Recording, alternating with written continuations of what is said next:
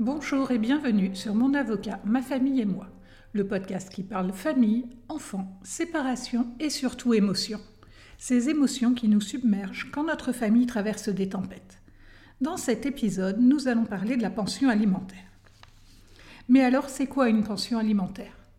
La pension alimentaire est une contribution financière versée chaque mois par un parent à l'autre afin de participer aux frais générés par les enfants.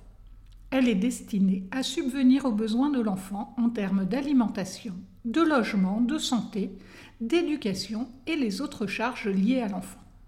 Elle peut être fixée amiablement entre les parents dans le cadre de leur séparation ou de leur divorce, ou fixée par le juge dans le cadre d'un contentieux. Comment son montant est-il défini?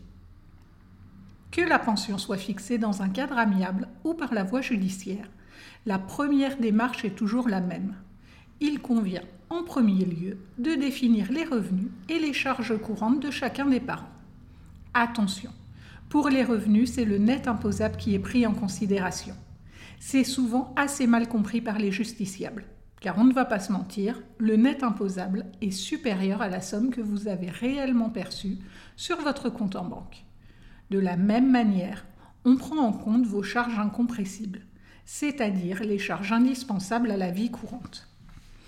Il est parfois tentant, en cas de conflit important pour le débiteur de la pension alimentaire, c'est-à-dire celui qui doit la payer, de créer artificiellement des charges pour convaincre le juge qu'il n'a pas les moyens de verser une pension. L'idée peut sembler lumineuse, mais elle ne fonctionne pas. Déjà, il est important de savoir que l'obligation alimentaire est prioritaire sur les autres dépenses. En effet, le législateur considère que la priorité quand on a des enfants est de subvenir à leurs besoins. Les autres dépenses passent après. C'est dans cette optique que les crédits à la consommation ne sont pas pris en compte dans les charges incompressibles. J'y vois pour ma part une certaine hypocrisie. Je ne parle pas des cas où le parent débiteur de la pension, qui a les moyens financiers de la verser, organise son insolvabilité. Je parle du cas de parents qui ont pu rencontrer ponctuellement des difficultés financières et qui vont avoir recours à ce type de crédit. Par exemple, pour faire face à une dépense imprévue ou à une situation tendue financièrement à un moment donné. Je veux bien que l'on ne tienne pas compte de ce crédit pour privilégier le règlement de la pension, mais c'est utopique. Le crédit a été contracté, il doit être échéance tombe chaque mois que le juge accepte de les prendre en compte ou pas. Je me souviens d'un juge aux affaires familiales de Bordeaux qui avait à trancher une demande d'augmentation du montant de la pension alimentaire précédemment fixée. J'intervenais pour le père débiteur de la pension, qui, avec toute la bonne volonté du monde, ne pouvait pas régler plus. Une fois la situation financière de chacun exposée, ainsi que les besoins des enfants, la juge a constaté qu'effectivement, il serait nécessaire d'augmenter la pension, car les besoins des enfants augmentent avec l'âge mais que la situation financière de mon client ne lui permettait pas d'y faire face. Elle nous a dit On ne peut pas tondre un œuf. J'ai adoré l'expression que je réutilise régulièrement. Chacun fait avec ses capacités financières. Les avocats ainsi que les juges utilisent la table des pensions alimentaires pour définir un montant de pension en fonction des revenus et du temps de garde de chacun. Ce montant n'est pas obligatoire. Il nous permet d'avoir une idée du montant qui va être affiné en fonction de la situation. Imaginons un parent débiteur de la pension qui habite à l'étranger et qui doit régler à chaque période de garde les billets d'avion pour ses enfants. Le montant de la pension qui sera fixé amiablement ou par le juge sera inférieur à celui figurant sur la table des pensions alimentaires, car il sera tenu compte des frais engagés pour exercer son droit de visite, le prix des billets d'avion. Les parents pensent souvent qu'en cas de garde alternée, il n'y a pas de pension alimentaire à verser. C'est faux. Une pension alimentaire peut être fixée, même en cas de résidence alternée. La règle en garde alternée est que chaque parent garde à sa charge les frais générés par sa semaine de garde. Mais en cas de forte disparité entre les revenus des parents, les frais générés par la semaine de garde impactera plus lourdement le budget de celui qui a des revenus inférieurs. Une pension alimentaire sera donc fixée pour compenser cette disparité et permettre aux parents ayant de faibles revenus de faire face aux charges des enfants. On peut aussi se poser la question pourquoi je dois donner de l'argent à mon ex? La pension est souvent un point de crispation. Plusieurs éléments peuvent entrer en jeu. Il y a déjà la colère qui peut être ressentie contre son ex-conjoint, parfois la détestation. Il devient alors insupportable pour l'autre parent d'imaginer verser une pension à cet ex que l'on déteste.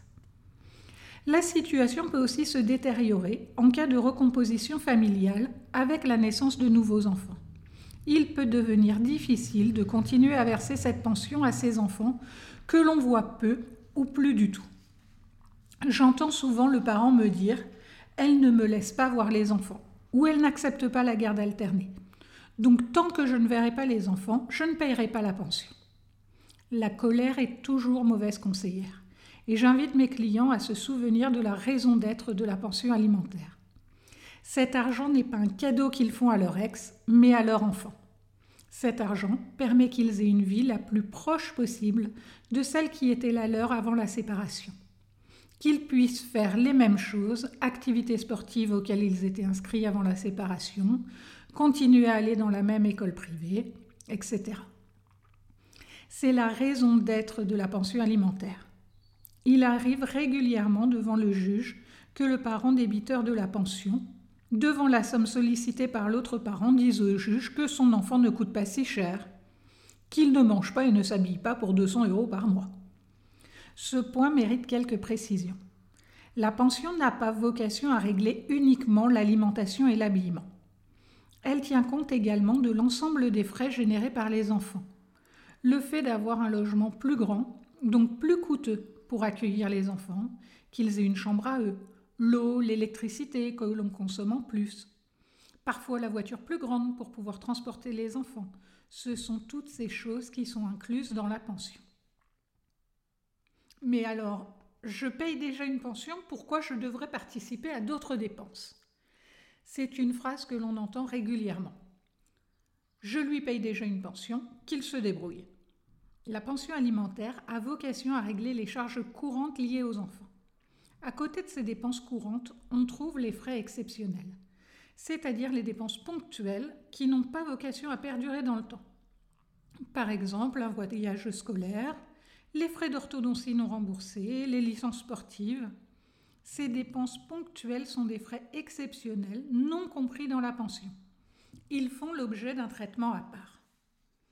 Pour ces frais exceptionnels, le principe est qu'ils sont partagés entre les parents en fonction de ce qui a été fixé par leur accord amiable ou par le juge. 50-50, 70-30 ou toute autre clé de répartition, à condition d'avoir été décidé préalablement à l'engagement de la dépense d'un commun accord entre les parents. Si les parents sont d'accord pour que leur enfant fasse ce voyage scolaire, les frais seront partagés entre les parents. Si l'un est d'accord et l'autre non, celui qui décide de passer outre le refus de son ex-conjoint devra prendre en charge seul la dépense sans pouvoir obtenir le partage des frais. Si l'un des parents engage la dépense et demande ensuite l'accord de l'autre, il ne pourra obtenir la prise en charge d'une partie des frais si l'autre parent est d'accord. Mais il ne pourra pas lui imposer, faute de lui avoir demandé son accord préalablement à l'engagement de la dépense. On se retrouve parfois dans des situations où le parent débiteur de la pension va systématiquement s'opposer à toute dépense exceptionnelle, laissant à la charge de l'autre parent l'intégralité des frais exceptionnels. Dans ce cas, il est possible de prévoir amiablement ou de demander au juge de fixer un montant de pension alimentaire supérieur intégrant les frais exceptionnels. Bon, maintenant mon enfant a 18 ans, je peux arrêter de verser la pension. Versus, je peux lui verser directement. L'obligation alimentaire ne cesse pas à la majorité de l'enfant. La pension alimentaire continue d'être versée tant que l'enfant n'est pas en mesure de subvenir seul à ses besoins. Un enfant majeur qui poursuit des études sans rémunération ou juste avec un emploi étudiant lui procurant de faibles revenus n'est pas en mesure de s'assumer seul et la pension doit donc continuer à lui être versée. Il est courant que le juge impose la communication annuelle, par le parent qui a la garde des enfants du certificat de scolarité aux parents débiteurs de la pension, afin de justifier la nécessité de poursuivre le paiement de la pension. Quand les rapports restent tendus entre les parents, il est tentant de verser directement la pension alimentaire entre les mains de l'enfant majeur pour ne plus rien avoir à faire avec son ex. Mais ça n'est pas si simple. Si vous avez été condamné à verser une pension alimentaire dans le cadre d'un jugement de divorce ou suite à une séparation ou à un accord amiable, vous ne pouvez pas verser la pension alimentaire entre les mains de l'enfant devenu majeur qu'avec l'accord express du parent qui reçoit la pension. Il est préférable d'obtenir un écrit pour éviter toute difficulté. En cas de désaccord du parent qui reçoit la pension, vous pouvez saisir le juge. Mais attention, tant que l'enfant majeur vit au domicile du parent, le juge ne vous accordera pas la possibilité de verser la pension entre les mains de l'enfant, qui reste à la charge du parent chez qui il vit et qui supporte donc les frais la possibilité de verser la pension à l'enfant directement est subordonnée au fait qu'il dispose de son propre logement et assume donc lui-même ses charges avec l'aide de ses parents.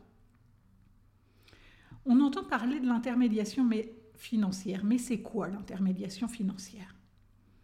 L'intermédiation financière s'est généralisée depuis le 1er janvier 2023. Depuis cette date, elle est mise en place de façon automatique dès qu'un jugement fixant une pension alimentaire est rendu, sauf si les deux parents refusent sa mise en place. Si un seul parent la refuse et l'autre l'accepte, elle sera mise en place. Elle est également obligatoire en cas de violence conjugale.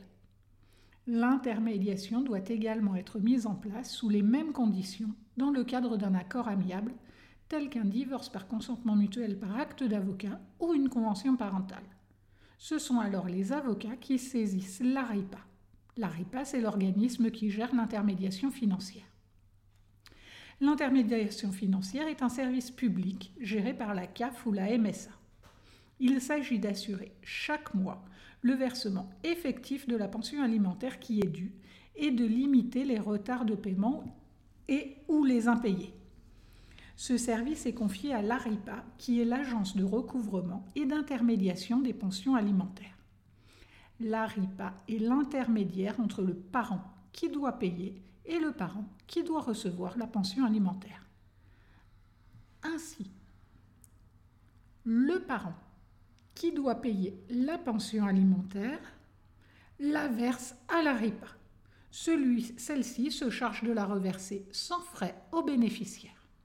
En cas de non-paiement, si vous êtes seul avec un enfant de moins de 20 ans, dès le premier mois d'impayé, l'ARIPA vous versera à votre demande l'allocation de soutien familial, qui est l'ASF, à votre demande, ce qui signifie que sans demande de votre part, rien ne se passera.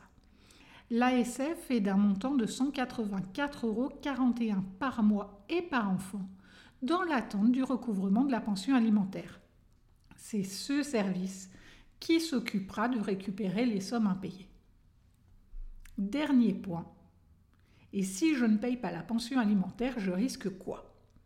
Combien de fois ai-je entendu je m'en fous, la pension, je la payerai pas C'est prendre un risque considérable. Le premier est un risque civil. Vous risquez de voir un commissaire de justice, c'est le nouveau nom des huissiers, frapper à votre porte pour obtenir le règlement de l'arriéré ou de voir une saisie de la pension directement sur votre salaire. Outre le montant de la pension, vous serez aussi saisi du montant des frais de l'huissier chaque mois. Le second risque est pénal. Le fait de ne pas régler la pension alimentaire est un délit. C'est un abandon de famille. C'est le fait de ne pas payer pendant plus de deux mois une pension alimentaire ou une prestation compensatoire allouée par décision de justice. La peine encourue est de deux ans de prison et 15 000 euros d'amende. Ça fait réfléchir. Si vous n'êtes plus en mesure de faire face au montant de la pension alimentaire, vous ne pouvez pas décider seul de ne plus la verser ou d'en réduire le montant.